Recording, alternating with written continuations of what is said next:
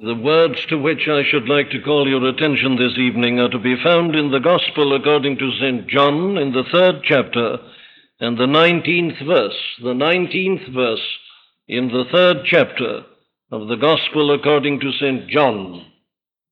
And this is the condemnation that light is come into the world, and men love darkness rather than light because their deeds were evil. Now it's obvious, isn't it, from the very beginning of this verse, that uh, here our Lord is continuing a statement which he's already been making.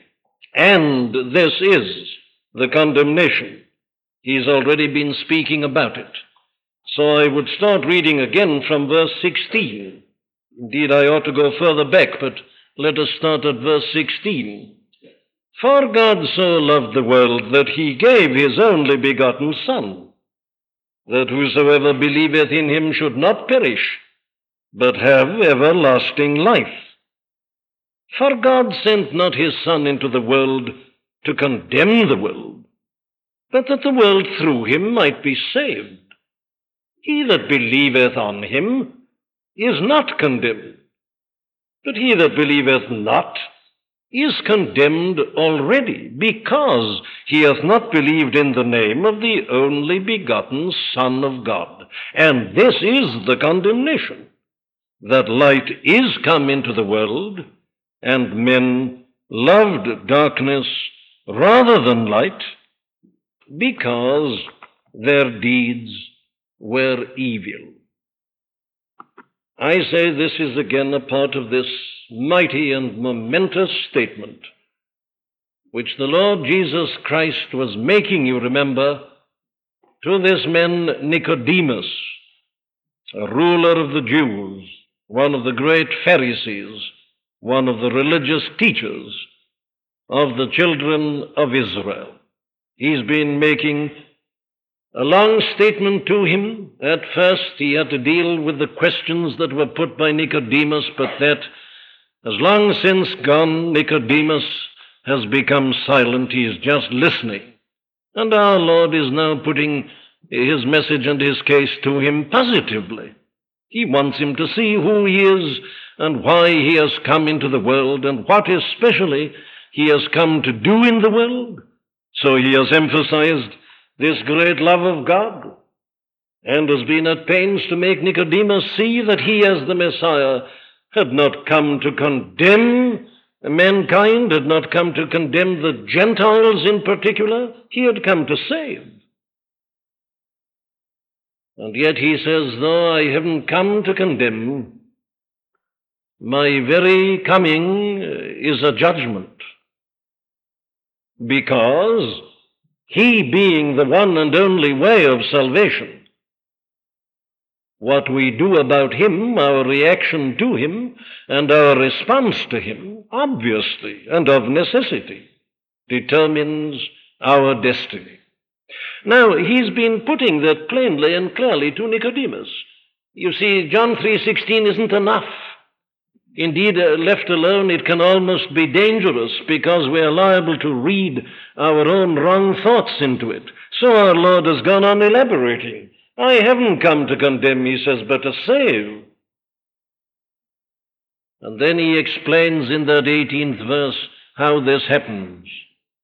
He that believeth on him is not condemned, but he that believeth not is condemned already, because he hath not believed on the name of the only begotten Son of God. And yet he says even that isn't enough.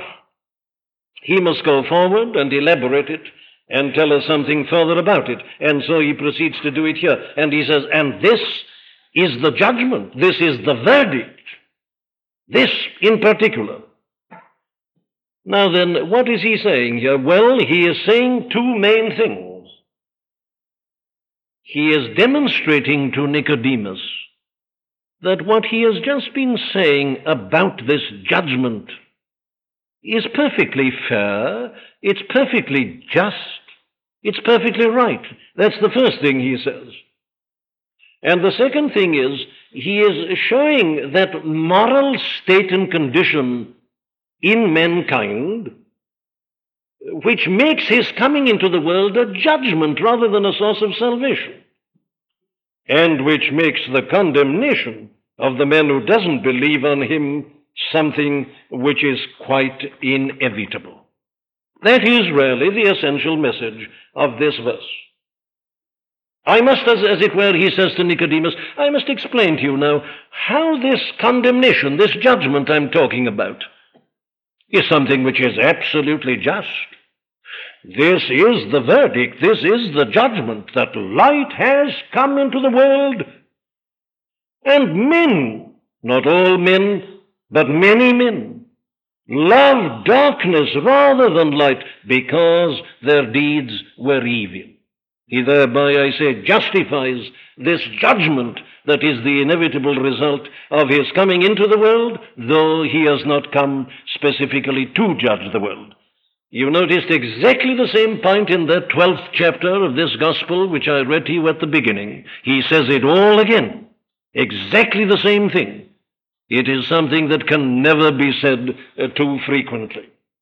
Now, this is uh, of interest to us not merely uh, as something academic and abstract, not merely that we may uh, consider what our Lord said to Nicodemus and look back at something that happened nearly 2,000 years ago. I'm calling your attention to it because what our Lord said then to Nicodemus, he is saying still tonight. He still divides men into the two groups.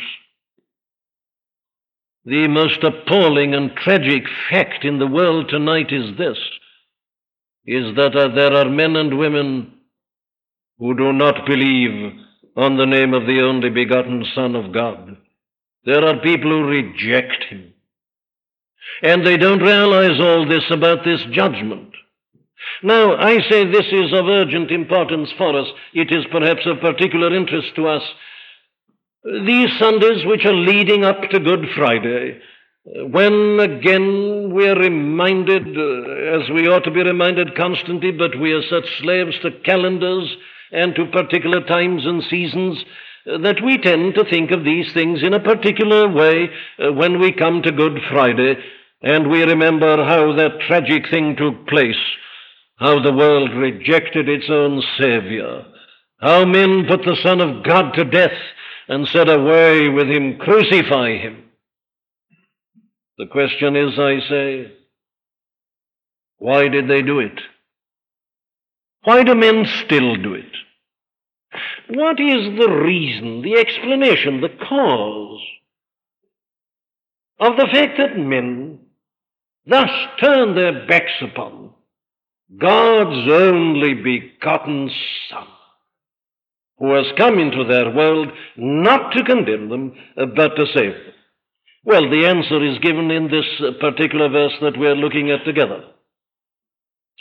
Now, we see it all very clearly, don't we, in the case of the Jews, and especially in the case of a man like this man, Nicodemus. I've reminded you again that this man was a Pharisee. He was a religious man. He was one of the great religious teachers. What does that tell us? Well, it tells us this as a Jew and as a Pharisee, he was looking forward uh, to the coming into the world of God's Messiah.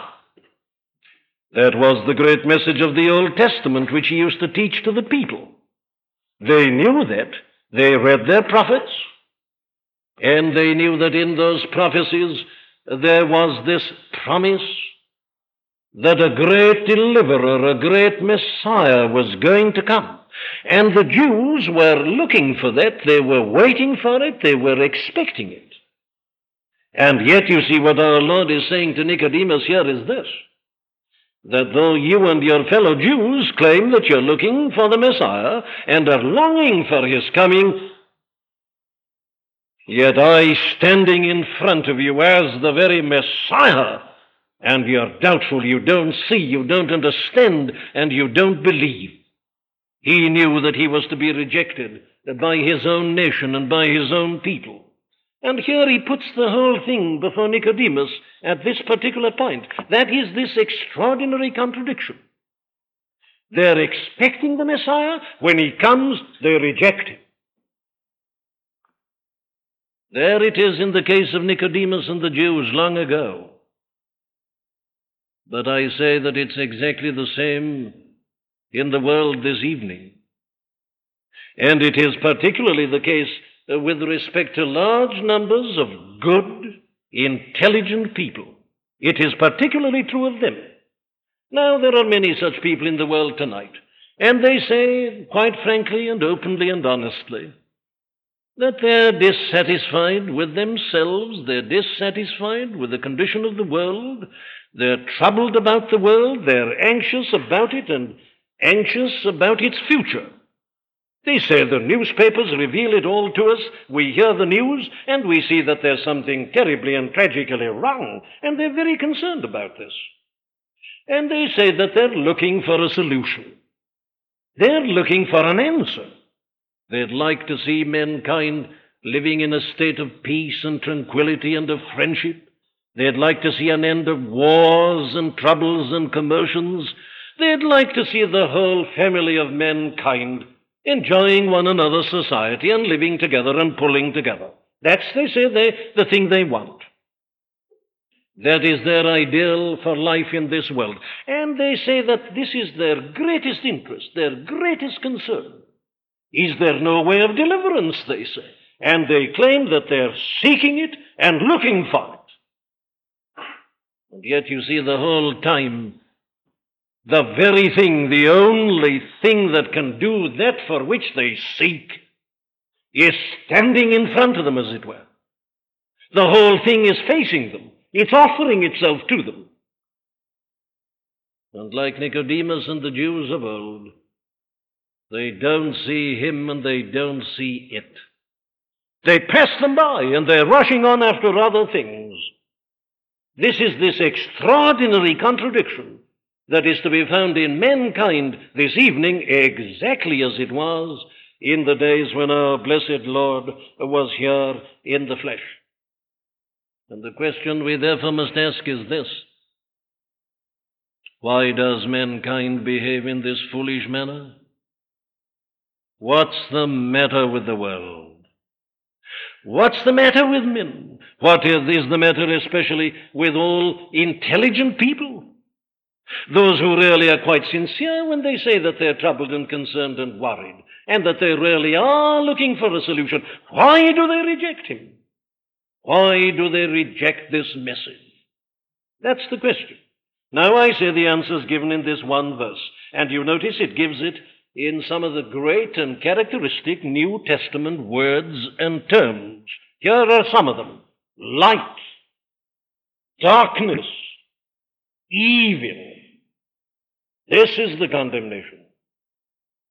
That the light is come or has come into the world, and men loved the darkness rather than the light because their deeds were evil. Here, indeed, are the great biblical words, aren't they? You see, the Bible is a book that tells us about life in this world. It's God's own analysis of men in this world and men in sin. And we can't begin to understand its message and its teaching unless we see the significance of these particular words that are all brought together in this one verse by our Lord Himself light, darkness, evil. What is this? What is the matter with men? Why doesn't men believe the gospel? Well, now, let me put it in my own form. Let me put it in a modern way to you by putting it like this. The first cause of the trouble, according to our Lord, is that man doesn't know the truth about himself. The first explanation of men's rejection of the Lord Jesus Christ and his salvation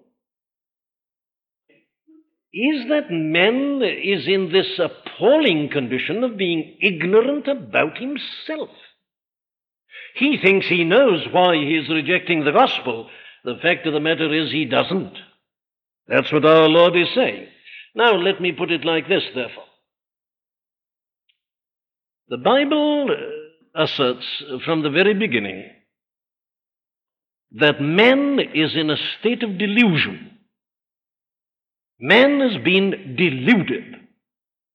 That's the key to the whole history of the human race. Man was made by God with a mind and an understanding. That is something that differentiates men from all the animals. He's got a power and an ability to understand, to think, and to reason, and to work things out. God endowed him with this. Ah, yes, you see, but alas, unfortunately, the devil came in and he led men astray. He deluded him. And according to this book, man has been deluded ever since. He's been blinded. He still has got a mind, yes, but he can't use it properly. There is this twist that has been put upon it, and to make the tragedy ten times infinitely worse, man is uh, most deluded of all, perhaps, about himself, about his behavior, about his activity, about his outlook, about everything that he does.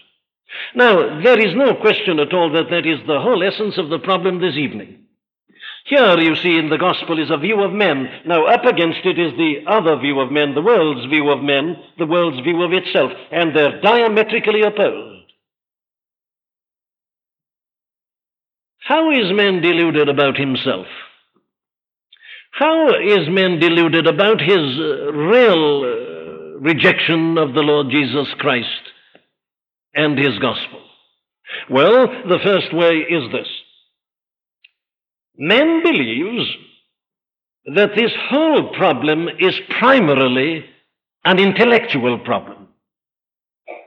That's the first point at which he goes wrong.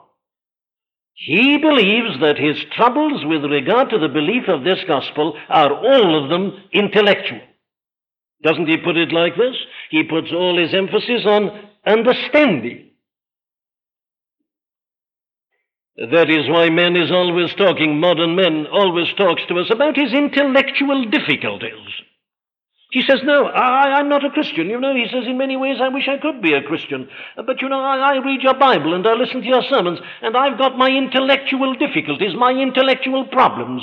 Now, isn't that the reason that is given by almost everybody? It's certainly the reason that is given by every intelligent person. I'm granting them full intelligence, but that is the reason that they give. They say, you see, I know something about science, and I've got particular bits of knowledge and information, and I've got a mind, and I can't accept a thing which I don't understand, and my reason must fit into the thing properly. All his difficulties, he tells us, are intellectual. I needn't waste your time over this. You've all, we've all been involved in arguments on this very matter, haven't we? And the arguments are always on the intellectual level and the intellectual plane. That seems to be, according to modern men, the essence of the difficulty. And he thinks of himself like this He is a man who's got an open mind. And he comes to the Bible with an open mind. He's a scientist. He's got a scientific outlook. This is, of course, the scientific age. He says people 200 years ago, perhaps even a 100 years ago, were not scientific, but now we are. We're all scientific and we think things out clearly and we are interested in facts and we are no longer, of course, uh, as our forefathers were, liable to be carried away by our emotions and by our instincts. Uh, we, we, we are governed only by reason and by thought, and uh, we are so controlled and uh, detached and objective in our outlook. And therefore, we come to this with this open mind of ours, and uh, unfortunately we are not satisfied with the evidence. It's purely a matter of intellect.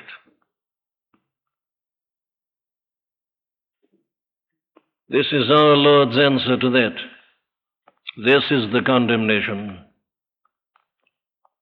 That light is come into the world, and men loved darkness rather than light because their deeds were evil. Now let me try and reason it out with you. If this is an intellectual matter, well then let me meet you at your own, on your own level and on your own case and on your own point.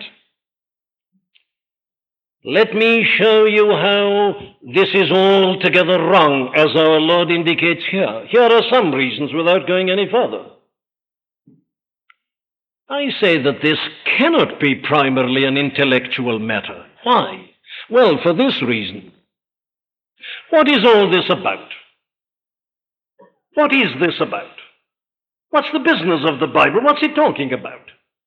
What's its message? What was the message of the Lord Jesus Christ? You know, there's only one answer to that. There's only one answer that must always come in the first position, and it's this. It is all about man's relationship to God. You see, that's the business of the Bible. It's a book about God and man in his relationship to God and how men can know God. No, no, the first business of Christianity is not to express its opinion on war and peace and strikes and industry and a thousand and one other things. It's got its views. You know, even all Christians don't agree about that. There are Christians in all political parties. No, no, it isn't that. But there is one thing that is always first man under God. How to know God, the old problem of Job. How can a man, by searching, find out God? How can a man know God? How can a man be just with God? That's the question. Very well, if that is the question, I argue that it is quite monstrous and ridiculous to suggest that it's primarily an intellectual problem. Why? Well, for this good reason that God, because He is God, is incomprehensible.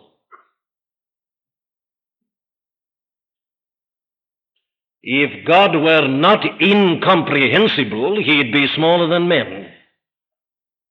But you see, man doesn't realize that. That's where he goes astray. He says, I want to let my mind run the thing. I want to have an intellectual understanding. You see, he's standing there and God is something small. He's going to comprehend God. And God is absolute and eternal. God, because He's God, is incomprehensible. He's eternal. He's everywhere. He's everlasting. I was talking this morning about the attributes of God, and there are some of them omniscience, omnipotence, omnipresence, immutability, holiness, glory, and they all add up to this incomprehensibility.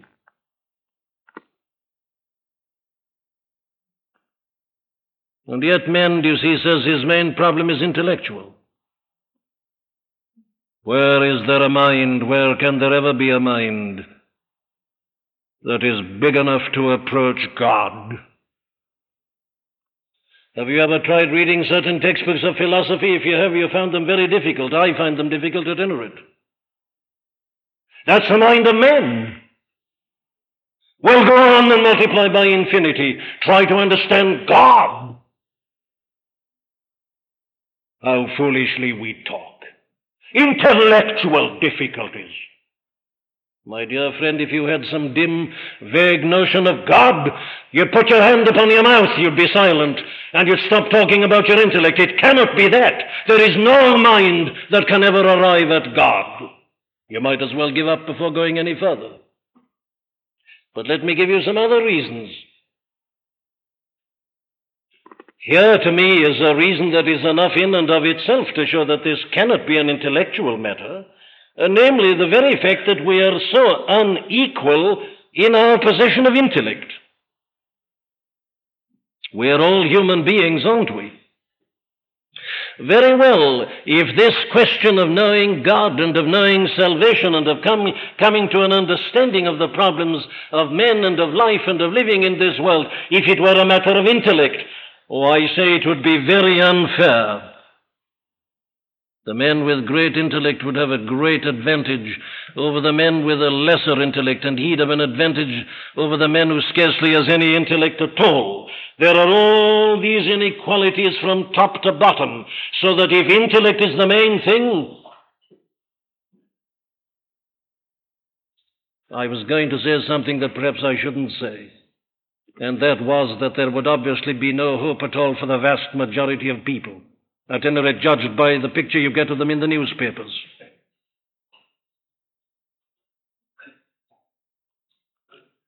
But thank God it isn't a matter of intellect.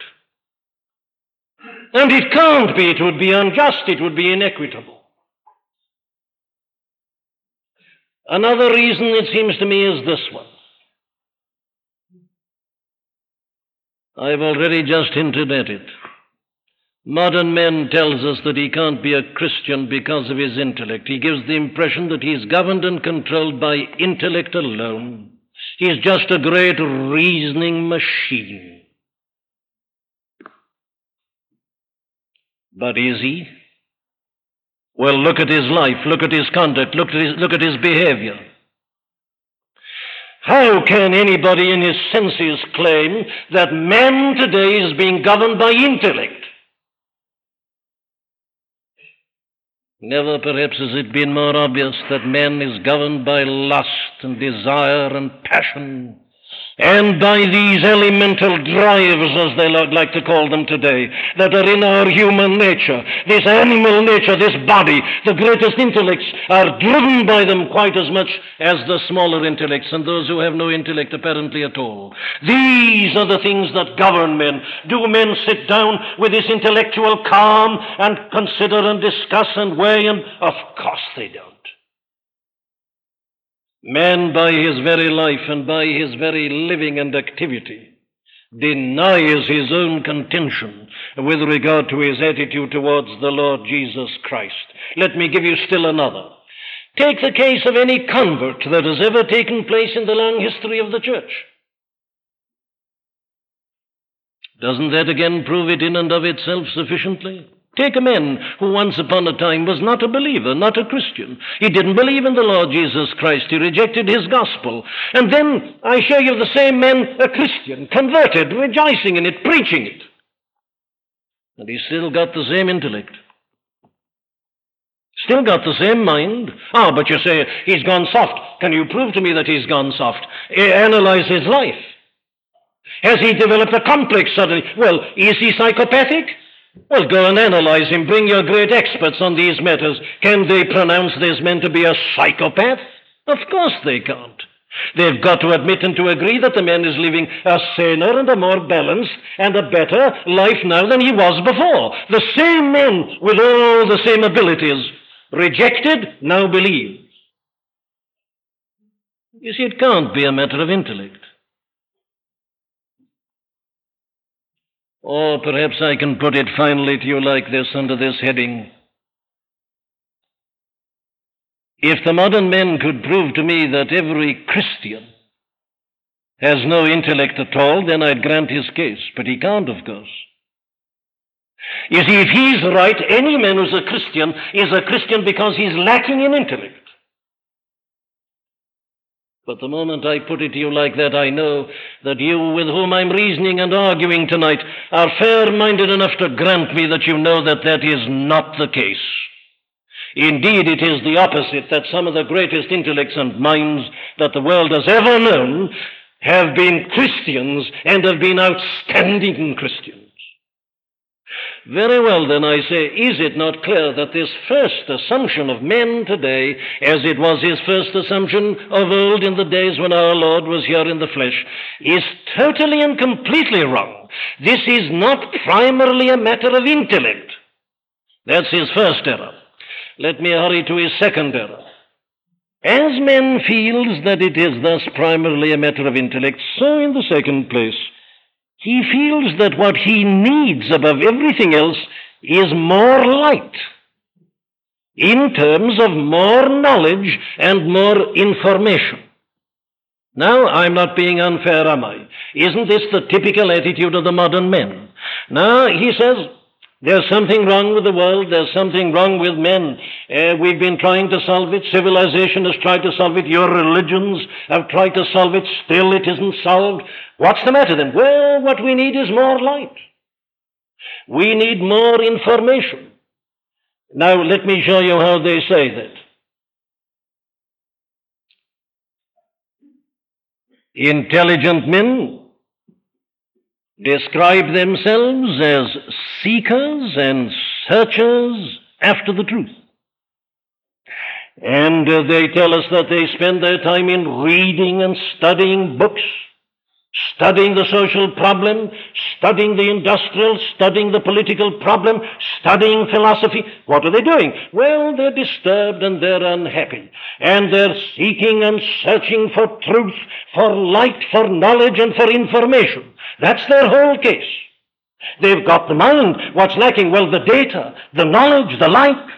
And so they're trying to find it. And they'll read any book that gives them any hope. They'll listen to any lecture. They go after the cults. They're rushing in every direction, seeking for light. Some of them even put it like this.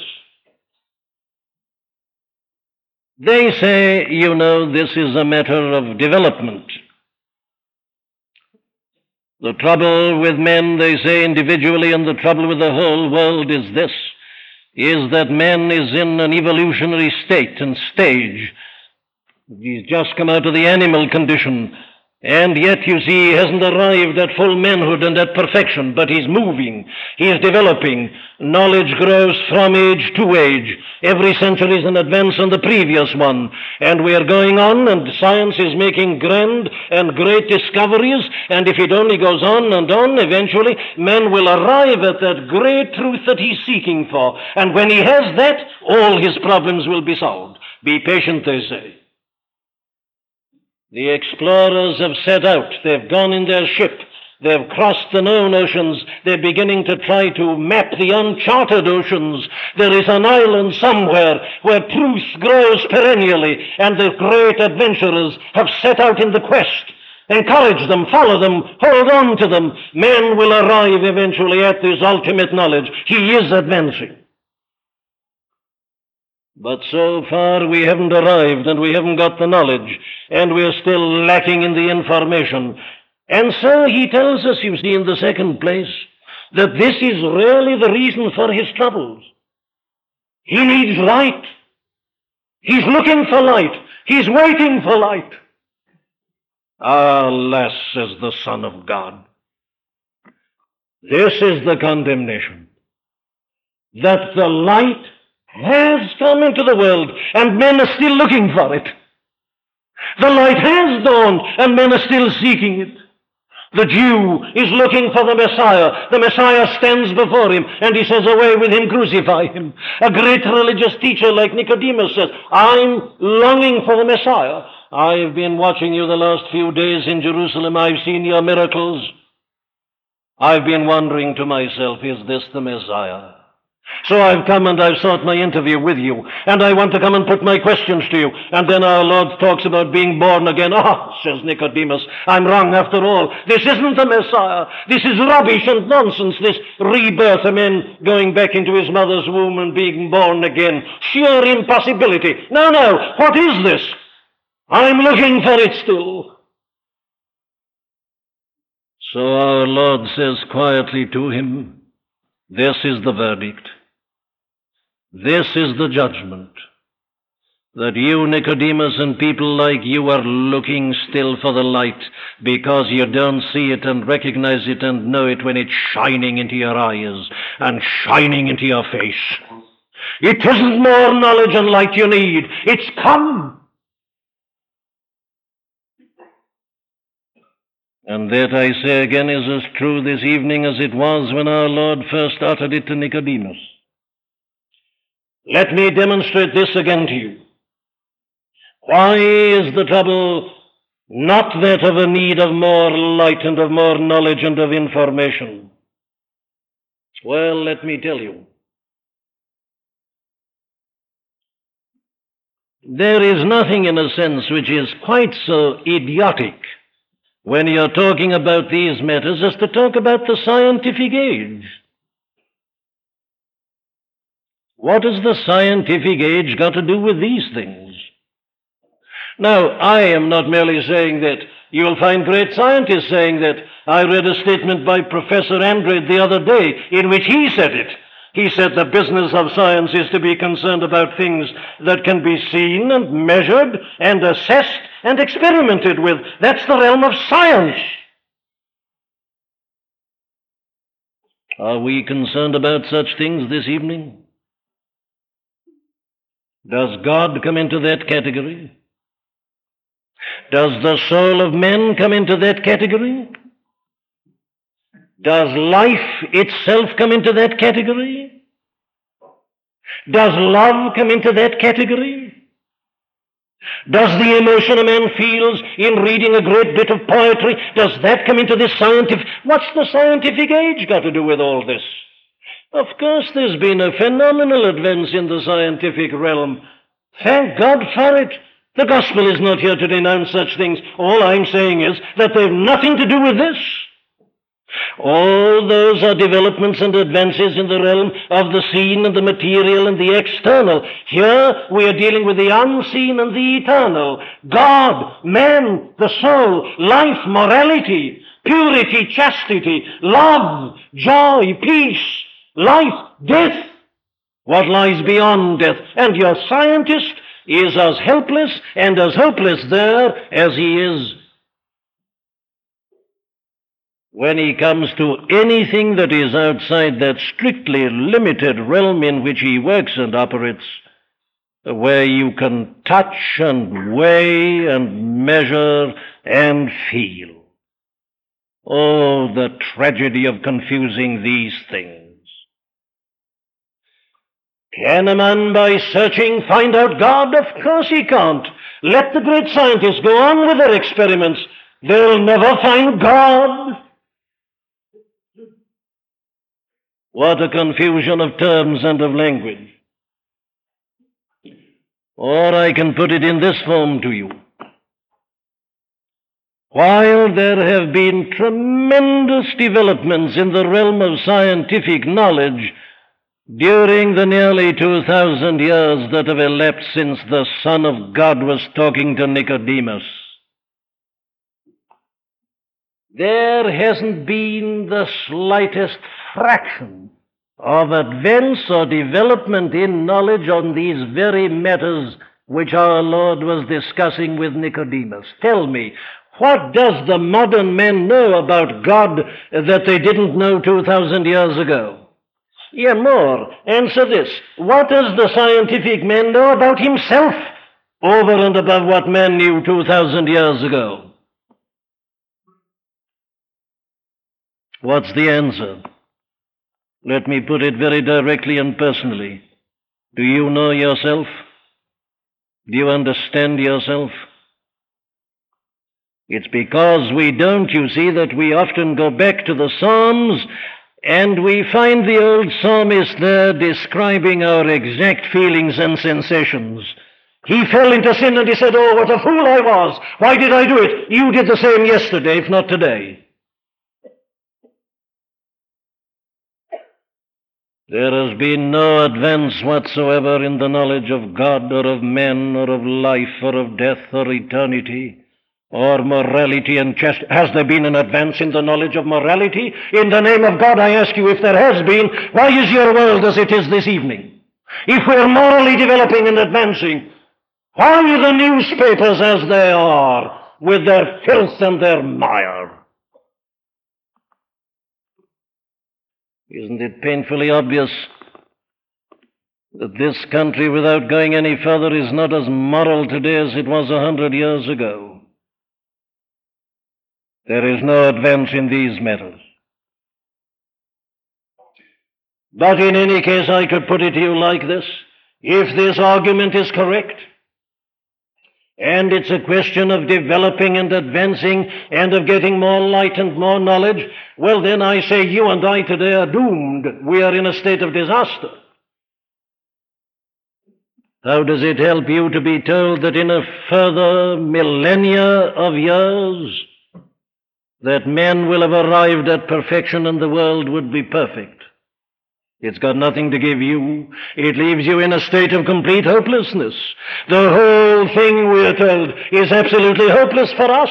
We can but hope that sometime or another in billions and billions of years, men will have arrived at the knowledge. What complete despair that is.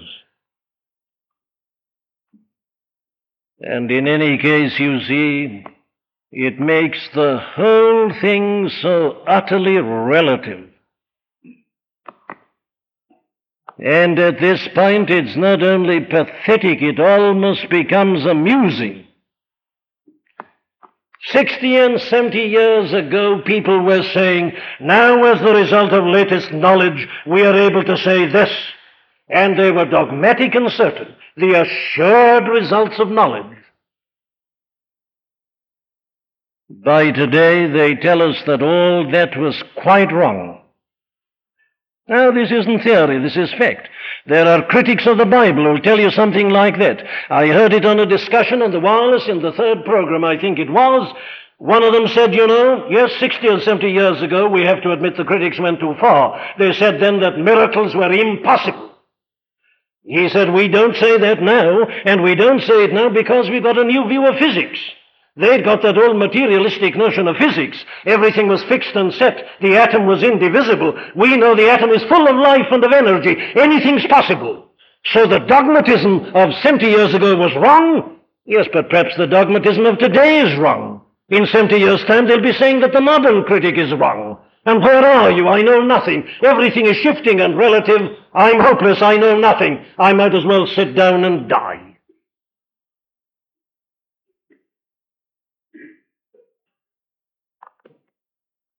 Thus, you see, man deludes and fools himself.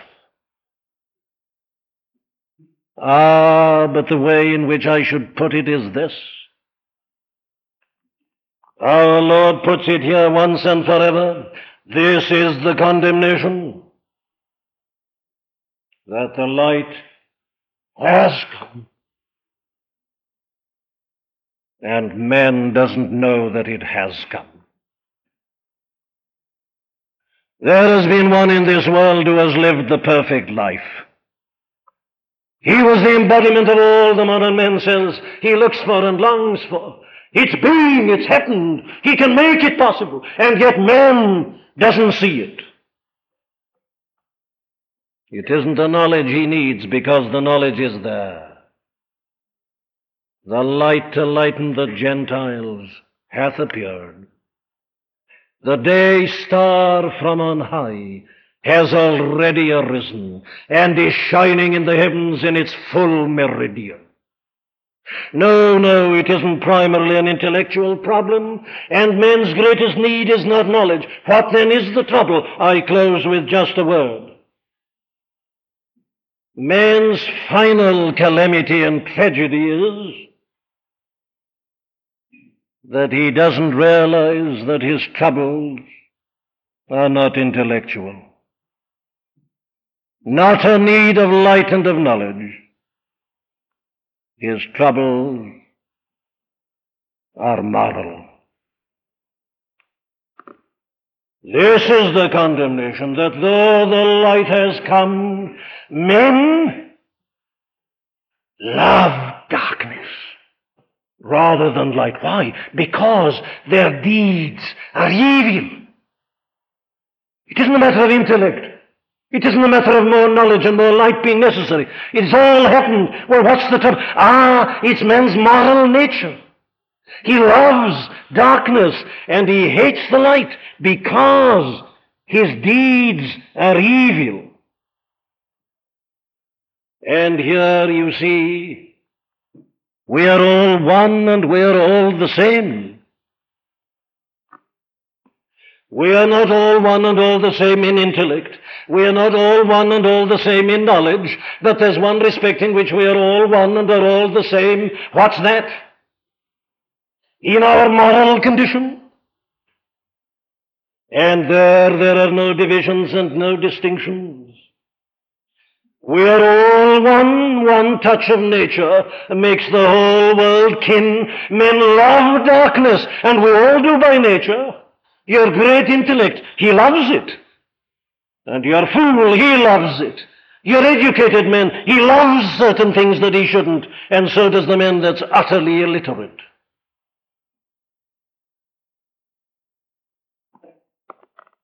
You could take a selection of graduates of Oxford and Cambridge, and a selection of men and women taken if you like, out of the heart of Central Africa, where there's never been any educational system at all. Put them together and make your analysis of them, and you'd be amazed to find that they like roughly the same things, and they do the same things. What is the problem there? It's the problem of immorality. They're governed by sex, so are they are in the other group. They drink too much, so they do here. They do all the same things. More morally, we are one, and morally, we are in this terrible condition here described. Let me just give you my headings this evening, I hope, to elaborate it again on another occasion. The trouble with men, the trouble with the world, says Christ, is this that his mind is not free. His mind isn't open. The trouble is not that he lacks a mind. The trouble is that the mind is governed. It's blinded. It's prejudiced blunted, governed by darkness. Oh, the folly of thinking that we're free. We are governed by the darkness of this world in its mind, in its heart, in its will, in its behavior. The trouble with us is, I say, that we are depraved, that we love evil and delight in it and will have it.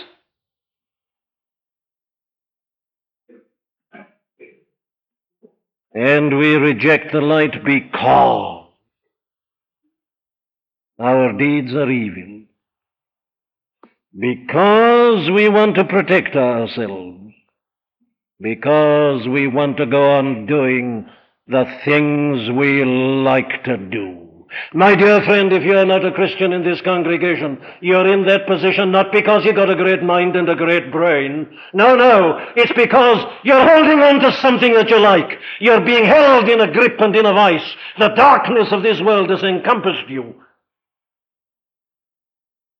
And it's because you look at Christ and see something of that holiness and that purity, and know that He demands that of you that you put up your supposed intellectual difficulties and problems to shield the moral rot that is in your own life and in your own nature. This is the condemnation. That light is come into the world, but men loved the darkness rather than the light because their deeds were evil. My dear friend, had you been fooling yourself? Had you until this night been deluding yourself and saying, I'm a modern man, of course, and I must be scientific always. I must have reason and understanding. I must be satisfied intellectually. And so you've adopted your position. And perhaps you were rather proud of it. We've all been there. God grant that you may see tonight that if you are not a Christian, there's only one reason for it, and that is that you are a slave to the world and the flesh and the devil. And oh, if you've seen it, cry out unto the only one who can deliver you out of it. And if you cry to him, and ask Him to pardon you and to forgive you for your blindness, for your folly, your pride, your arrogance. Oh, if you confess it all to Him and ask Him to have mercy upon you and to shine into your mind and heart and soul and will and all you are by His gracious Holy Spirit, He will do it. And you will know that the light has come you'll begin to bask in it and to walk in its glorious light through this world, even through death. And until you see him face to face and enter upon that endless life, that endless day. Enter into that realm where there is no need of a moon or a sun or a stars, because Christ the Lamb is the light thereof and you will dwell with him eternally in the light. Amen.